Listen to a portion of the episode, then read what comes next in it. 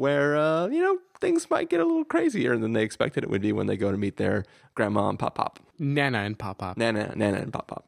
Orange, you glad I didn't say Nana? this, this is not even a joke.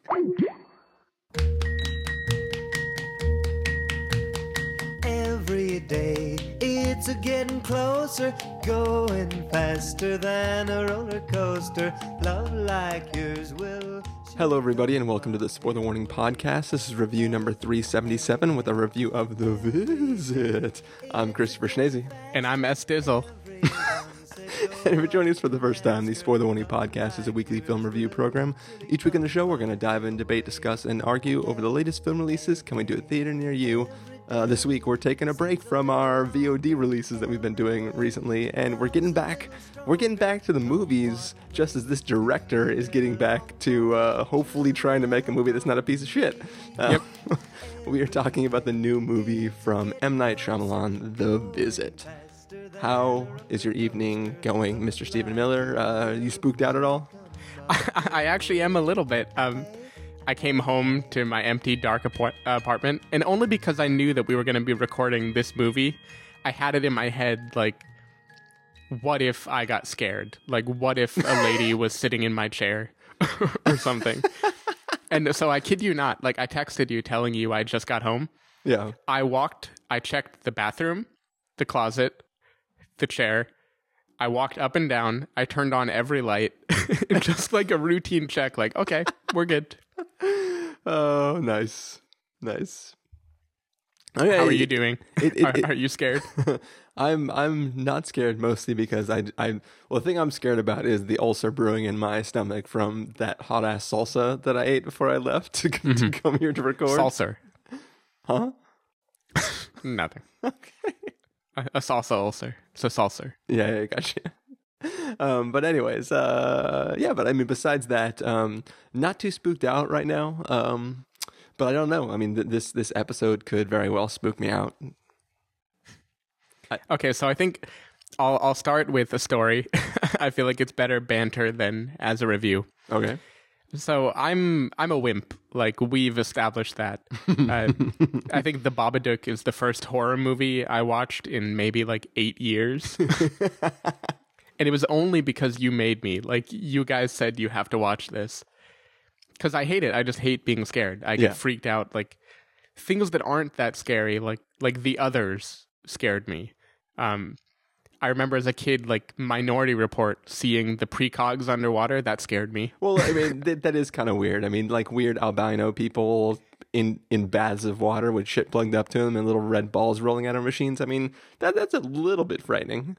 Yeah, and I think what what really frightens me a lot are things that are just off. Like, the dial is turned just a little too much to be creepy. Um, so anyway, this movie, the trailer alone is full of, like, eerie images like that. You know, like a twisted, happy thing turned kind of demented. A twisted, happy thing like a naked grandma. Yeah, exactly. So, so one scene in the trailer, so it isn't a spoiler, is the kids open the door at night and see their grandmom scurrying really quickly on her fours around the house, like bounding back and forth. Yeah. So, so after this movie, uh, my girlfriend and I go to a sushi boat restaurant, which is is where people sit at the counters. The chefs are in the middle. They're putting stuff on boats. And I was talking to her, telling her, like, you know, the movie didn't scare me that much. I feel really good. And while I was saying that, in my peripheral vision, a sushi chef crawled under the counter. Because this is how they get out. They crawl on all fours and just scurry under the counter right towards where I was sitting. And I gave, like, a look of horror, and I paused for maybe, like, ten seconds. It wasn't just a gut reaction. I was actually, like, frozen with fear by these sushi chefs that were crawling toward me. So awesome.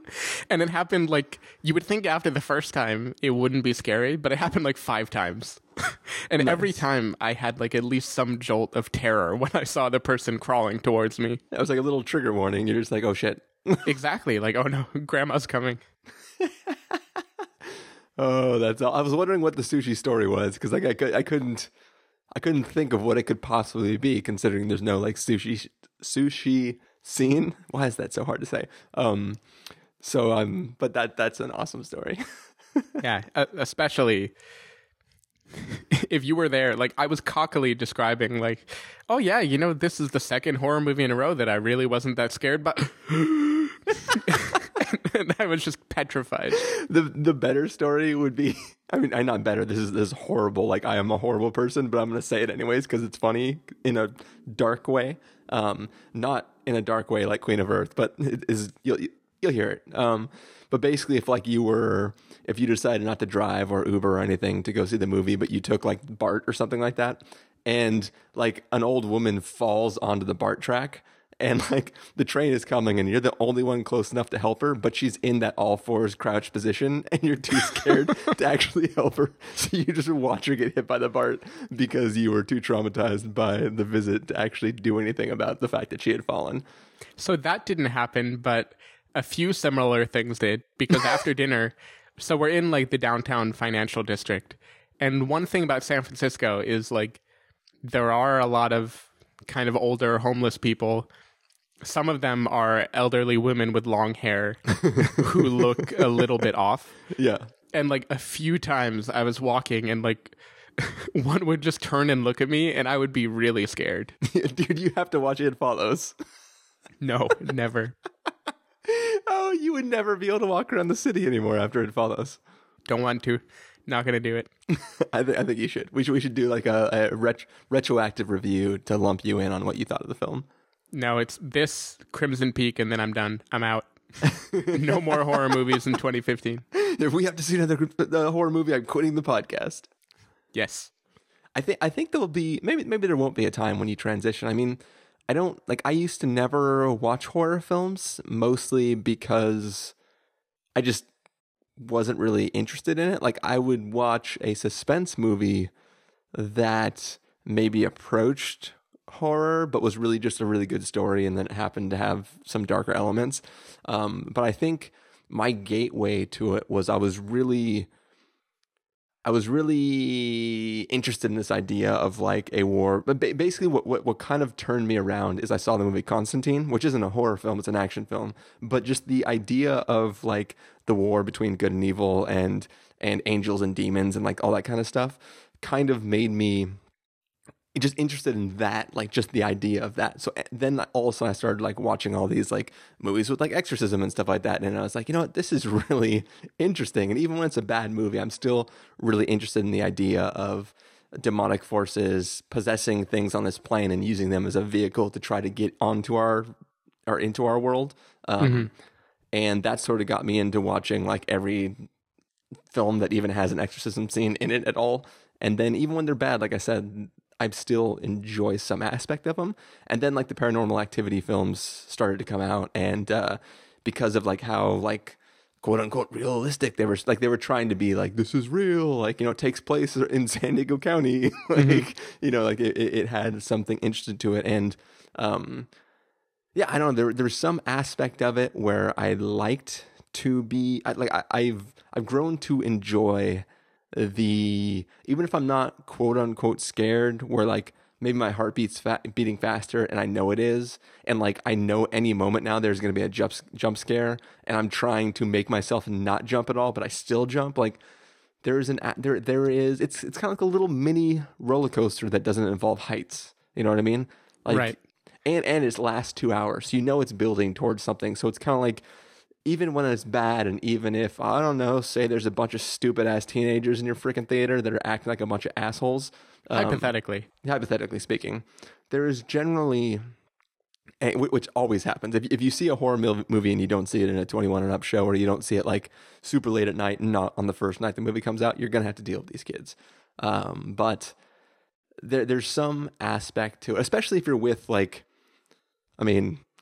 Not, not, not to be quote unquote sexist, but like the times I've seen horror films with girls, like they're usually more scared than I am. But then I start to vibe off of the the scaredness that they're they're going through. Like it, mm-hmm. it's it's like a communal thing where you like you're both a little bit scared, and the sen the fact that you can sense the other person's scared makes you more scared, and then you sort of just like create this echo chamber of fear where like yeah. you don't know what's gonna happen. Just, whoa, that's freaky. I I'm sure my girlfriend feels that with me. I'm I'm the scared one in the relationship. Well, see, there you go. You, you ca you're ca counteracting my accidental sexism by being the man who's scared, and she's the brave woman. Um, Not all women. Um, and I'm not, I'm not yeah, and I, and I just, for the record, like I was trying to state, like I, I'm not speaking that all women are scared and all men are tough and brave. I'm simply saying that like the, the most fun I've had in a scary movie was with a girlfriend or a girl that I was, you know, on a date with or something who was really scared at whatever I was watching.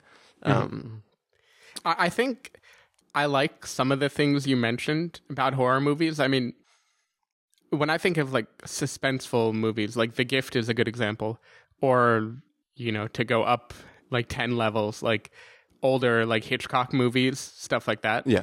Like I love the feeling of being on the edge of my seat. It's um, the kind that I feel like The Ring brought about, where it is about one or two really frightening images that you can't get out of your head. Yeah. Like there's an art to that, but that I don't enjoy because I have to live with that for like weeks after I watched the movie. Well, there, there there is some sense too that like that lingering fear is still interesting. Like like I told you, there, there's a scene in It Follows where somebody is staring at an open door thinking something's there, but there's nothing there, but then something comes through that door. Mm-hmm. And And now I'm retelling the story for the people who are listening, but there is, when I, when I go to sleep, I shut the door that separates my bedroom from the living room slash kitchen because um, my fridge in the apartment is heinously loud and I like to get some peace when I sleep. Um, but when I'm shutting it, I've turned off all the lights in that room and I'm moving into a room that the lights are already off.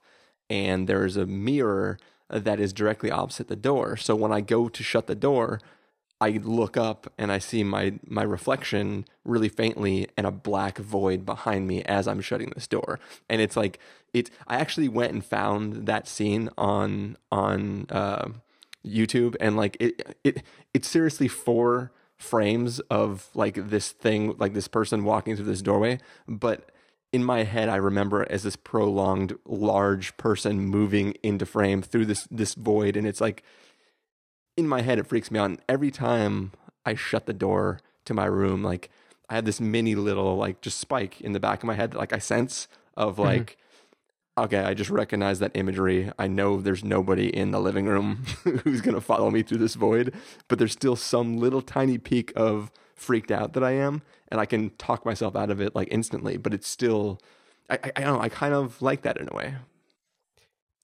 I... I like the roller coaster when I can opt into it. the the problem is this kind of lingering, I can't opt out. Like I'm I'm in when I have to go to bed, when I am just in a situation where something creepy is happening. Yeah. Like like I have a bathrobe hanging in the bathroom and in my peripheral vision when the door's open that looks like a person is just chilling yeah, just, over there. Just hanging out in your bathroom. And and like I get a little meta joy from it, like a funny story or two, but for the most part, I, uh, I'm too much of a wimp. Yeah. I just want to watch About Time on loop. Yeah, you don't want to end up getting scared of your closet because that can't be the happy place that you go into and clench your fists and pretend like you can travel through times and make everything better. Exactly. All right. Well, Mister Stephen Miller, what do you say that uh, we get into the review? Yes. All right, we're going to take a listen to the trailer for The Visit and then come back and give you a review. Every day, it's getting close. Are you holding my camera properly? Swerve, girl. Uh, Stop, both of you! Bye, Mom. My parents asked if their grandchildren could visit them for a week. Here we are. This is where our mom grew up. I've wanted to spend time with you for so long. Miss you guys! Mom, we're having a great time. I have not seen your Nana this happy in years. Bedtime here is nine thirty. It's probably best you two shouldn't come out of your room after that. See you in the morning. nine thirty? nine thirty.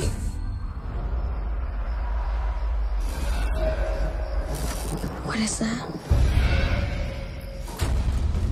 It's ten forty-seven. We think there's someone outside the door. What the hell was that? I think Nana's not feeling well. Grandmother is fine. It's like somebody talking in their sleep. What's he doing? They're weird during the day. I was just cleaning it. And even weirder at night? Mom, there's something wrong with Nana and Papa. They're just old. Bear with it for a couple of days.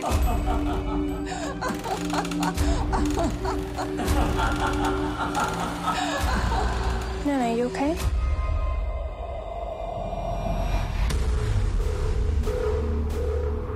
They're hiding something. It's just the end of your trip. I'm sad, it's all over. I'm gonna get you. Papa! Let's make it a perfect night. What is that?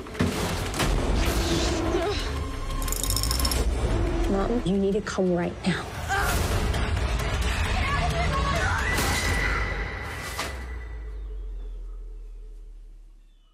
Would you mind getting inside the oven to clean it?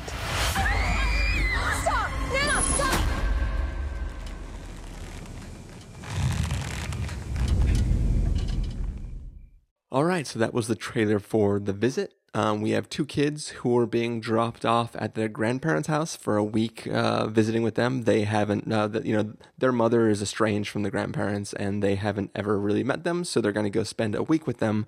Um, meanwhile, the daughter is, you know, really into filmmaking and wants to make this uh, pretentious documentary about uh, what happened between her mom and her grandparents. So she's carrying a camera in, you know, classic found footage style. And uh, what we are watching is all the footage that she collected on this one-week trip where, uh, you know, things might get a little crazier than they expected it would be when they go to meet their grandma and Pop-Pop. Nana and Pop-Pop. Nana, Nana and Pop-Pop. Aren't you glad I didn't say Nana? this, that's not even a joke. Orange is the new black. I don't know. If... Um. Anyways, Stephen Miller. Um, were you like, what, what did you think of this film? Yeah, so I think it's only fair to preface with the obvious fact that M. Night Shyamalan has not been good in a very long time. I don't know if Carson is listening and he's gonna cry because like A Lady in the Water was the best movie he ever made or something.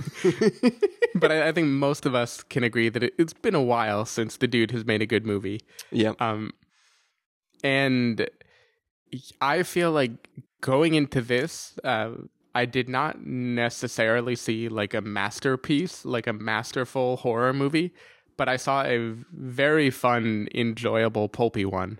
Um, in my mind, this movie had the right balance of comedic moments and scary moments. Like it wasn't, um, it wasn't a masochistic movie.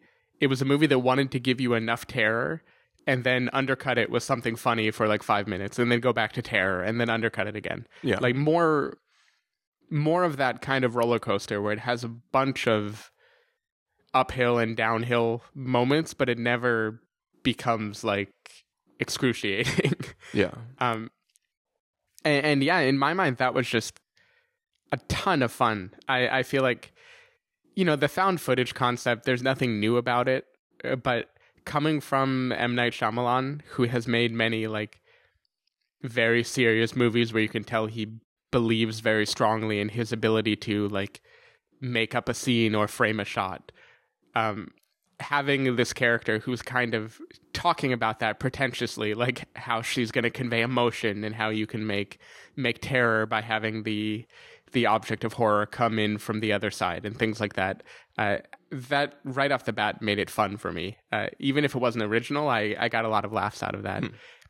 And then the the actual horror elements were, I thought, really well done. I mean, this movie, the trailer gives away maybe half of the frightening scenes, but the way that they come about and the way that they're weighted, I feel like it doesn't give away too much. Like, there was still plenty of fun surprise to be had in this movie. Um, I, I also think like a lot of effective horror movies take a subconscious fear that we actually have and prey on that.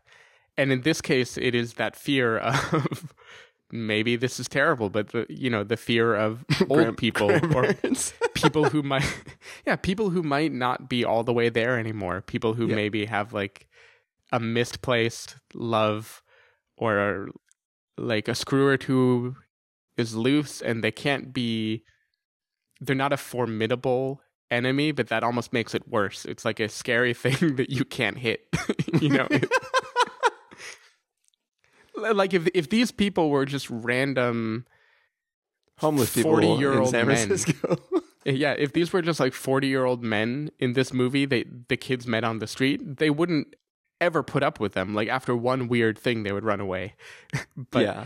the fact that they are kind of old and sweet, and you can frame it in a way where it it could be plausibly nothing for quite a while in the movie.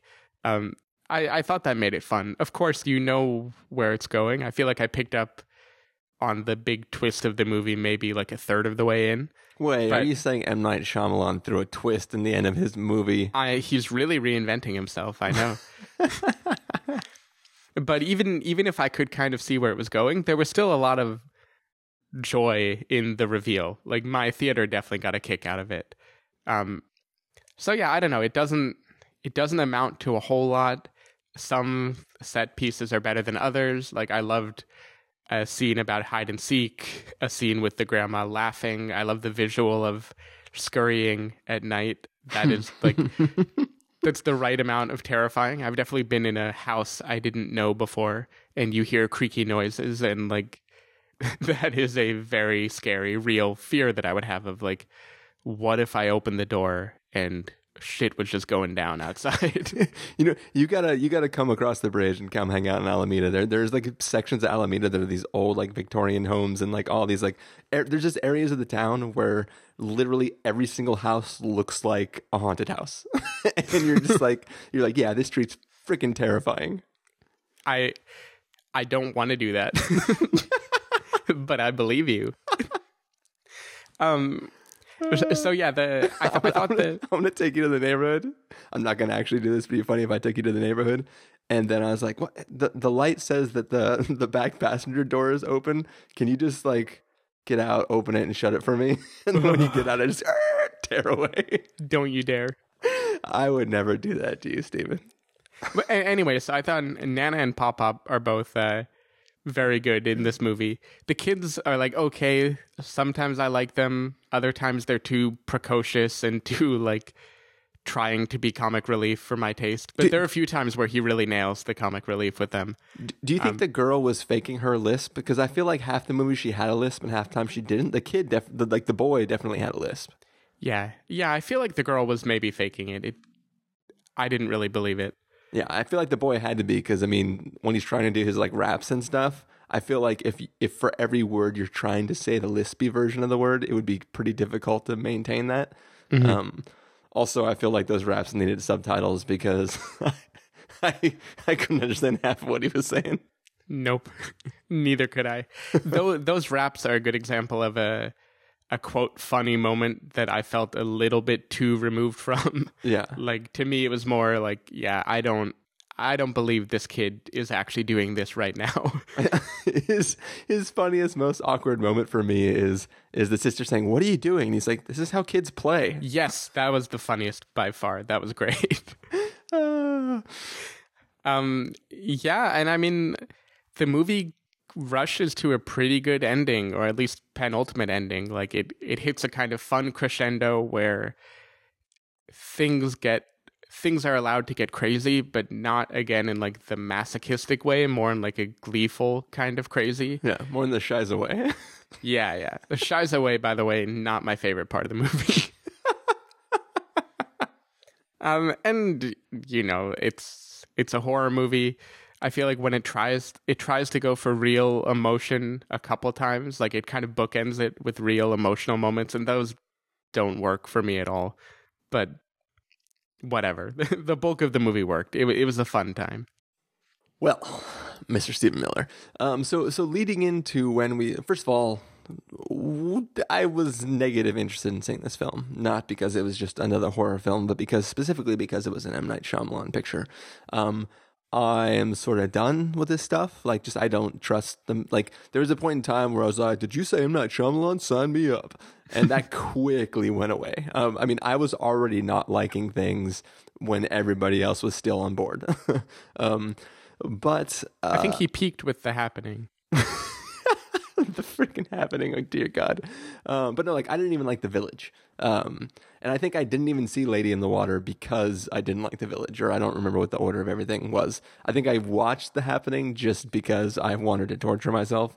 Uh, it was, like, on video or on T V or something. But anyways, um, leading up to this film, wasn't interested in it. We were kind of peeking around for another V O D movie maybe, and then we started seeing tweets from the interwebs and from, you know, other podcasters that we listen to, uh, who seem to be pretty positive on the film.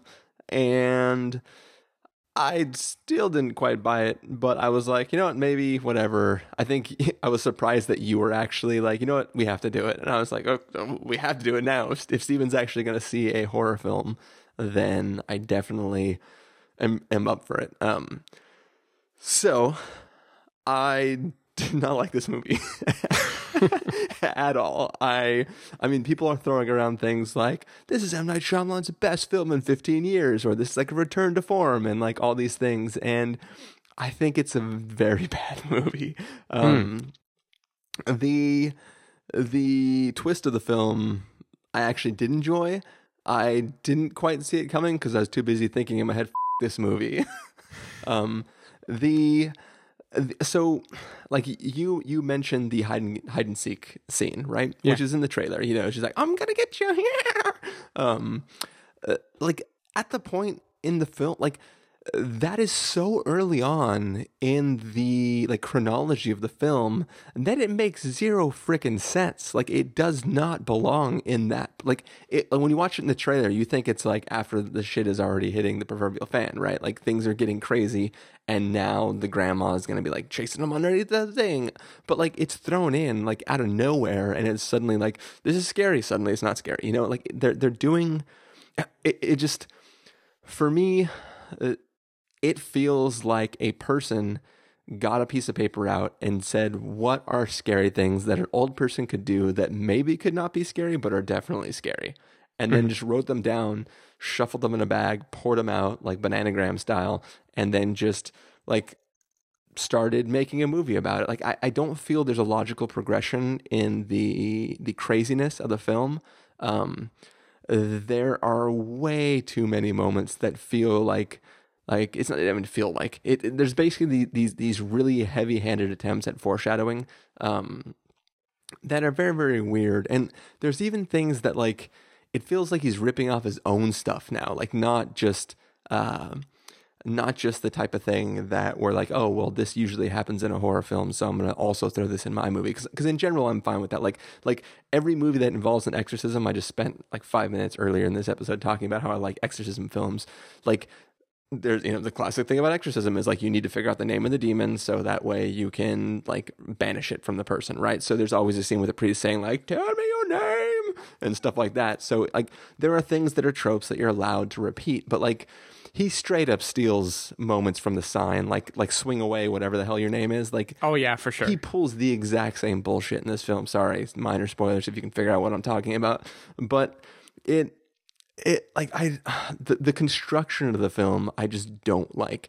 You know, it, it started off and like I immediately was like, okay, this the fact that you're even interviewing your mom, you know, main character of the story, doesn't make any sense. And they explain why it makes sense like later on in the film, but it it, it just it seemed too convenient, like the way it was all being set up, and and I don't know, I just the As I watched the film, I mean, part of it might be that I was in a theater full of freaking teenagers that were stupid as hell, um, but it was really hard for me to just get into the movie because there was just too many things where I was like, okay, so now you're just being weird. I'm not actually scared yet. I'm mostly just confused at why these things are happening. You know, now, it, are you sure you didn't just want the teenagers in the movie to die? To get some anger out, to to get to get like a revenge on like metaphorical or symbolic uh, happenings to those people to uh, to pretend that it, like, to live vicariously through those characters. As yeah, that would be to, healthy.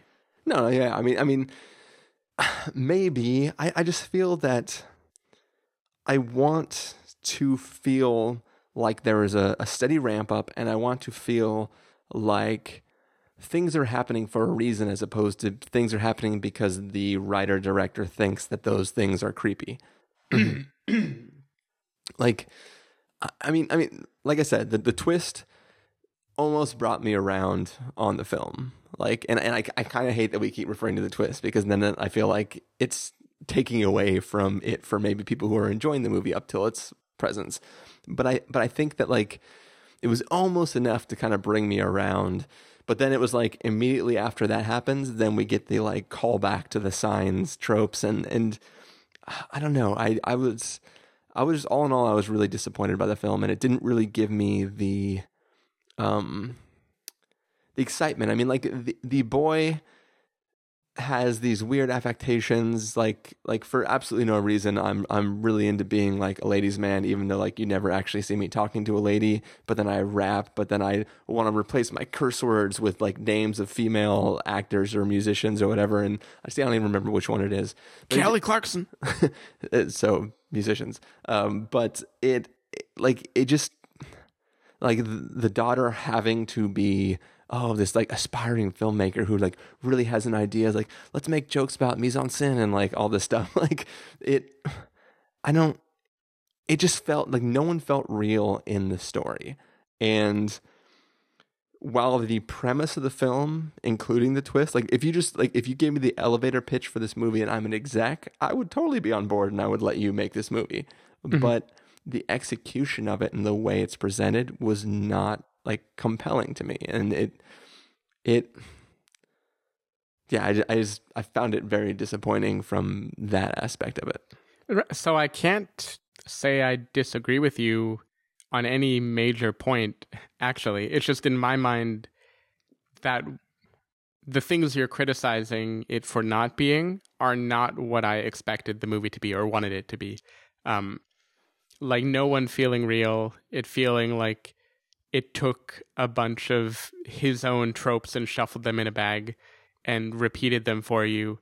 Um, that all made it fun for me as, like, a kind of comic horror movie. Well, well Did... let, let, let me here, let, let me throw out one thing that I think is the the like most egregious thing this film does, and I will speak I will speak as ambiguously as I can.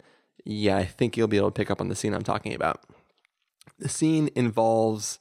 Um, it, it's the, the most jump scary jump scare in the film, and it involves a, an extreme close-up. Like, mm-hmm. Do you know the scene I'm talking about? Yeah. So in that scene, there is no, like, so in that scene, it's the first time that our main characters aren't operating the camera.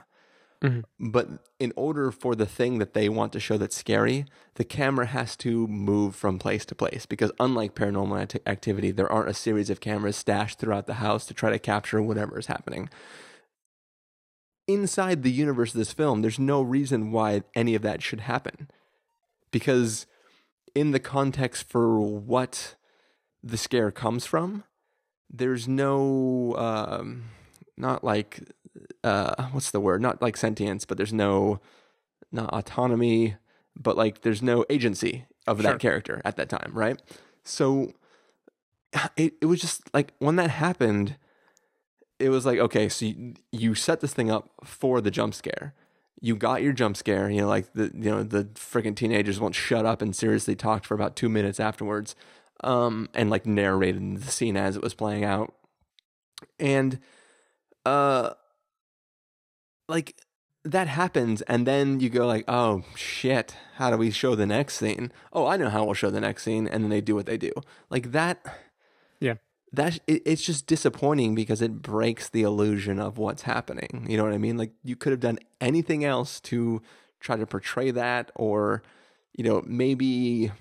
I don't, I don't know. It just... it those type of things, I think this film is really guilty of. That's the easiest one to kind of...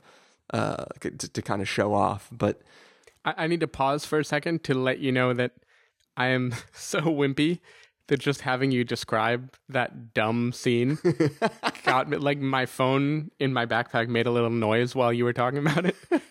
And I, ten- I tensed up. I'm I'm just a total imp. I, I I agree with you, of course, that there is no reality where that scene happens the way that it happens. And, like, and, and here here's the worst part.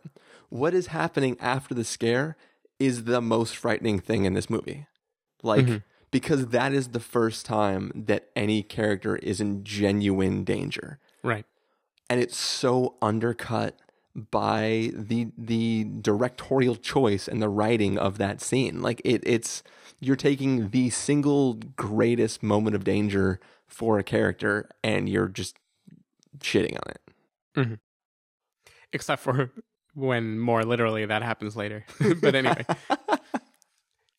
I, I I saw that moment as very goofy. I definitely saw the character in question as having the only internal logic these characters have is to behave in the most, like, terrifying freak out children way possible. um, yeah. And that is, like, that is the only logical narrative I can see for it. And yeah, that scene felt very pulpy and very comic in the way that it happened. Like, that is but, for the audience. It isn't for the movie. But here's the um, thing, too, is those characters don't know what's happening on the outside of that door. All they know is that somebody's banging on the door. They mm-hmm. don't know what the thing is and the the the the oh, what that person has with them, I should say. Mm-hmm. You know what I mean? Yeah. Like, they th- that that just seems to be the same sounds they were hearing the night before. Right. Maybe more intentional. But yeah, I, I can't disagree. I mean, my my feeling during that scene was laughter. It, it wasn't terror. It was like laughter with a, just enough tension to feel like I was still in a horror movie. Yeah. And you're right that that could have been played much more frighteningly if he hadn't undercut it, or if the construction could have made it more apparent what was going on. Yeah. I I just wasn't looking for that, I guess. I was looking for a jumble of alternatingly funny and frightening moments. I guess you got what, exactly what you were looking for then. Yeah, I w- maybe it was just setting expectations appropriately. Maybe this is another case where me having not watched many horror movies for the last like eight years of my life, am not the right person to um, judge a horror film. You're saying you're M Night Shyamalan? Yeah, that was, was a good one. That's barely a joke. um, yeah, maybe maybe I don't have a good frame of reference. I, I I guess I walked in wanting something that was only a playful popcorn flick, not one that had to make sense in any reasonable way. And I feel like from the very beginning, the way the kids are behaving, the way that, you know, this daughter is unbelievably precocious and they're talking about mise-en-scène and they're basically making a horror movie on accident. Like, that's what the documentary is. And in order for that to happen, you need to see a real world who follows this bizarre internal logic to maximize horror scene type moments for the camera. And that felt like the the cheap trick the movie was doing. And I don't know, I thought it was a fun cheap trick. I, I thought it was entertaining. Yeah. And I definitely did not feel like M. Night Shyamalan ever took himself seriously making this movie. Really? You don't think he was like, I just gave Guillermo del Toro a run for his money? No, no way. I feel like he, I, I feel like I imagine him, not only that he thinks that the girl talking precociously about film is like actually sounding like a genius, but I think that he is that girl. Like he, he mm-hmm. thinks like, oh my God, what I'm doing is just, I'm creating the most whatever, whatever that I could do. Like I... Really, I, I don't at all. I see it as him poking fun at himself, and even the swing away, like homage, homage that you mentioned. I feel like if if both of us immediately picked that up as like a, are you kidding me? This is, this happened in Signs already.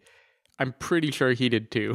Like, I almost feel like he was looking back at this career of like successes and then a bunch of failures and deciding like, I'm just going to make fun of all this shit. But I don't like, just, just, I mean, part of it is the baggage I carry from his previous films. But like, if you look at the way, just take the simple way that he took the main character Aang from Avatar The Last Airbender and wrote him as Ong because that's the proper way to say the name that's pronounced as canon as Aang, is that's the type of thing where you don't do that to poke fun at yourself. Like, you do it because you think that you are in the right. And I, it's hard for me to imagine him doing something that's that's satire when he, like, if you're trying to do something that's satire, like, I don't know, I feel like the way he could be satire is to pull a double twist at the end where like there's a twist and then it turns out that like, ah, oh, we were just kidding. You know what I mean? Like, but the, even even with the shitty moments um meant meant to have more meaning. Uh, that, okay, that's another thing. Like, the shitty moment is just a, another example of of like, uh, what would be scary? What if Grandpa was like burying like diapers of shit in the shed? Oh, that's scary to me. That that, that, that makes him seem no, crazy, I right? didn't think that was scary. I no, thought that no, no, was no, an no, example I'm, of I'm the goofiness a, and doing, maybe the goofiness going overboard. No, no, but I'm I'm doing his pr- logical progression. He's like, okay, mm-hmm. well, that's not scary enough. Well, why don't we give the child the affectation of being like a germaphobe? And for no reason at all, have him have a scene where he can't get something gross off his hands, and then take those two things, combine them, and go literally in the future to, to the grossest thing that he could experience. You know mm-hmm. what I mean? Like, there's there's a sense where like it's there's no other way to read that than silly. Yet I think that I, I feel like M. Night Shyamalan was like, oh, but this is really like poignant and something, and no, I did not. I did not read it as poignant whatsoever. No, I didn't the only read it as point... that either. But I just imagine him like, oh, this would be really good because he like he doesn't like dirt. What's worse than dirt? Yeah, we didn't give that away. Nobody can put these clues together. Um, But that's okay. I mean, letter Letterbox was already full of people talking about the quote diaper scene. I think I read reviews like that already. Yeah. Um, but anyway, the only moment where I really felt like M. Night Shyamalan thinks he's doing something meaningful was like the very, very end, and maybe one point in the middle where it tries to like harken back to the kids' family life and the things that shaped them. And those moments I didn't know what to make of because I felt like he had to know this movie did not build empathetic enough characters for me to need a emotional scene like that or for that to need to be gratified somehow. Um, but I was willing to overlook it. I don't know. Those were where I felt like he was being pretentious. Definitely not with the horror or the kind of goofy dumb humor. I could have done without the diaper moments myself. I don't feel like they added anything. Yeah. Um. But when he was just going for like balls to the wall, creepy, I I don't know. I I was on board for it, and I thought I thought of that as him poking complete fun at the genre, not of him believing he was crafting anything. And like, if the daughter comes across as being extremely pretentious and talking about mise-en-scène and how we're going to frame this moment and we're going to have an emotional scene with crying and everything, I feel like, if anything, that's him making fun of his own pretension, not not him building a character who is like him to build up. Well, I mean, I will give him credit on not putting himself in the film. Like, he always has like a cameo role in his movies for no mm-hmm. reason at all. Um, but wasn't he the pile of shit? No. Sorry, that was just his filmography that made a cameo. Zing. Um, but yeah, uh, I had a serious thought in there somewhere, but now I just, I just can't stop thinking of him as a piece of shit. Um, literally, I mean, figuratively. Anyways. And Haley Joel Osment played Nana, actually. Yeah, I don't know. Do you have any leftover comments about the film? Like, is there any, any other thing that it did maybe that interested you or disappointed you or anything like that?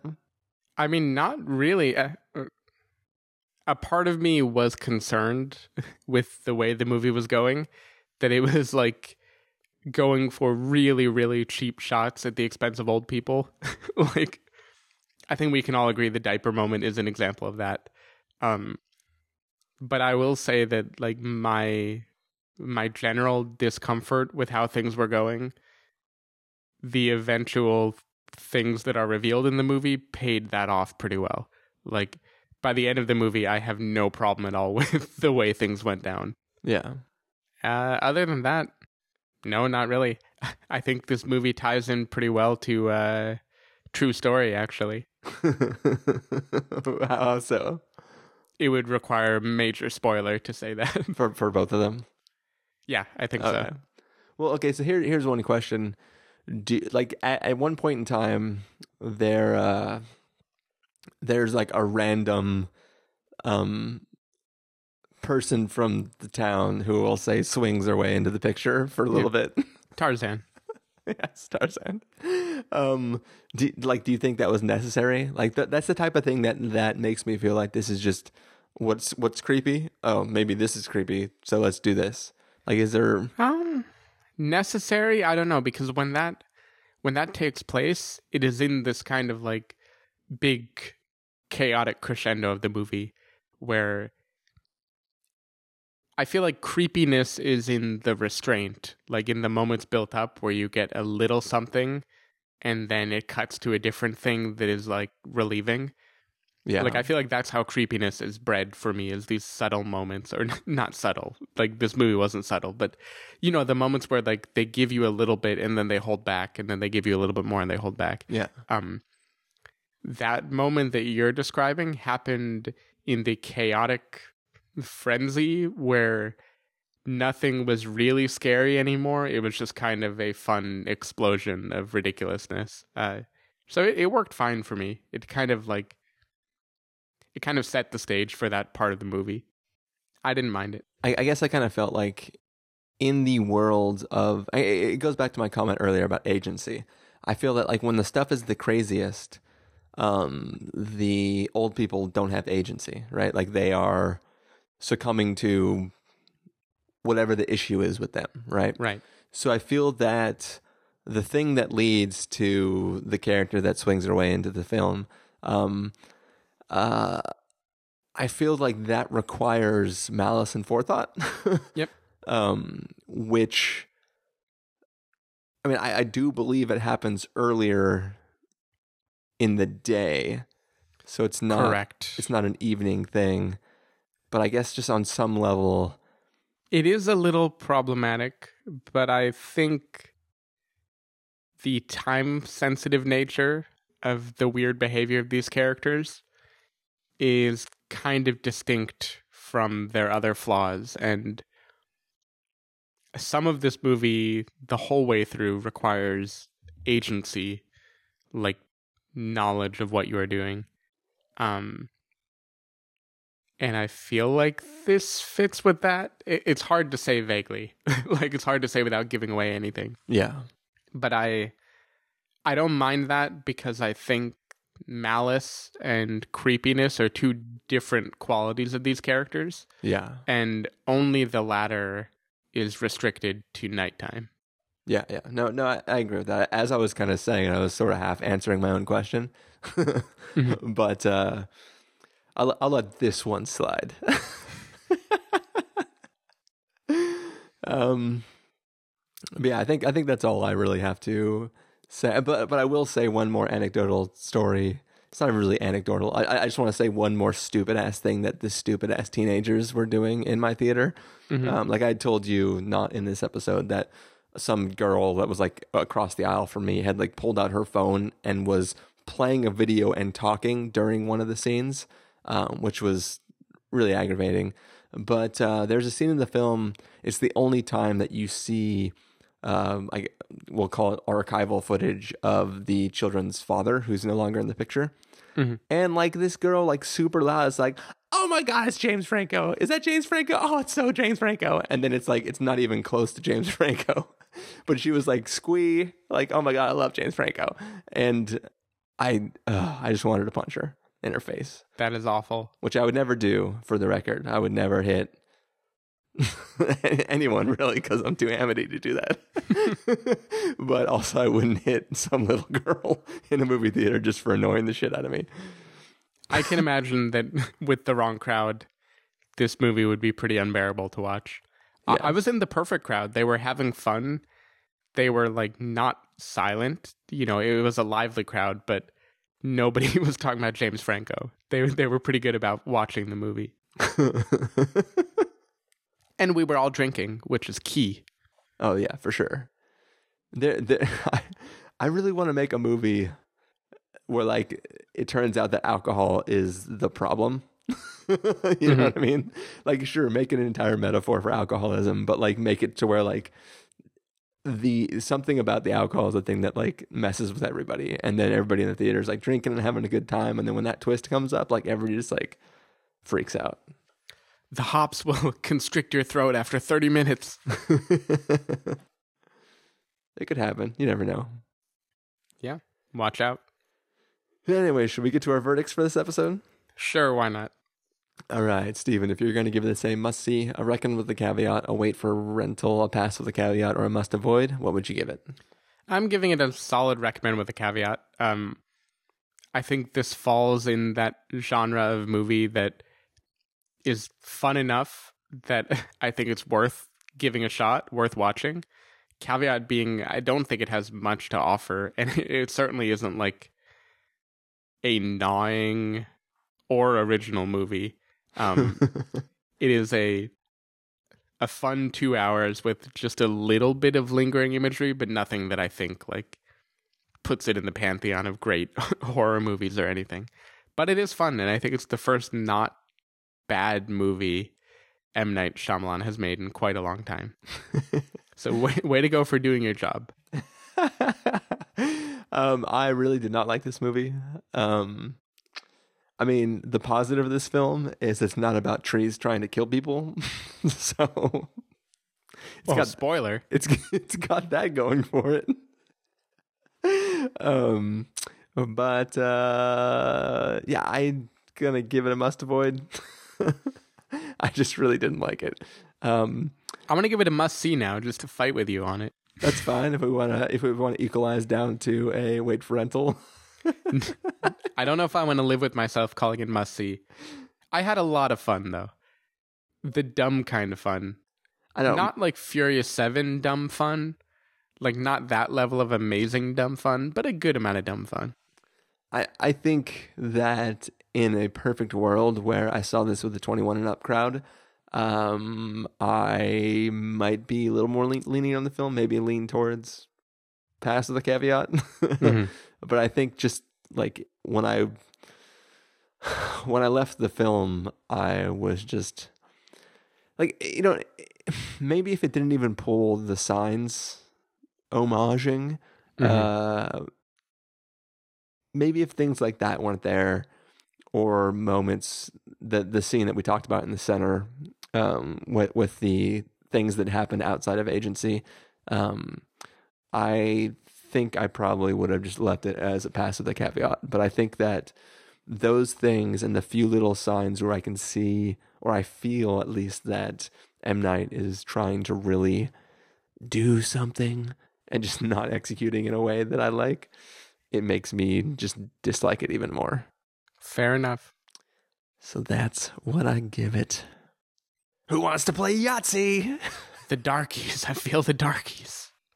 I'm guessing you don't want anybody to know where to find you, so... No. No, if you want to find me, um, don't. Please don't. At least give it a good three months for this to wear off and you forget about the movie, and then people can try to find you. Yeah, maybe go to twitter.com slash S. David Miller, but I don't know, be... be gentle about it. People can find me over at christopher in real life dot com or twitter dot com slash christopher I R L. You can find the podcast over at the spoiler warning dot com, where you can get a bunch of the back episodes of the show. If you want to get, or if you want to know when the episodes go live, you can follow us at twitter dot com slash spoiler warning or like us at facebook dot com slash the spoiler warning. If you uh, want to get a hold of us directly, you can send an email to fans at the spoiler warning dot com. You can use the contact form on our site, or you can call and leave us a voicemail at seven six zero, five seven five, four T S W. That's seven six zero, five seven five, four eight seven nine.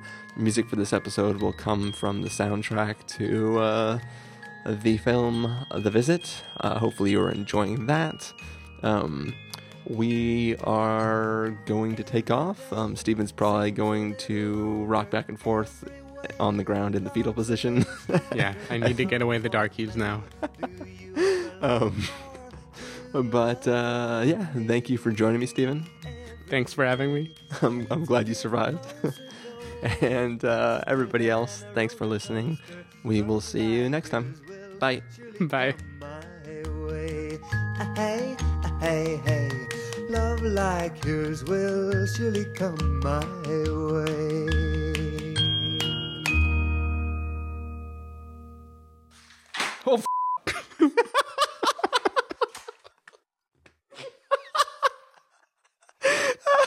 I'm guessing Victoria just came in. Yes. Oh, you know that's going to end the podcast, right? Yeah, that could be the ending sound of the episode.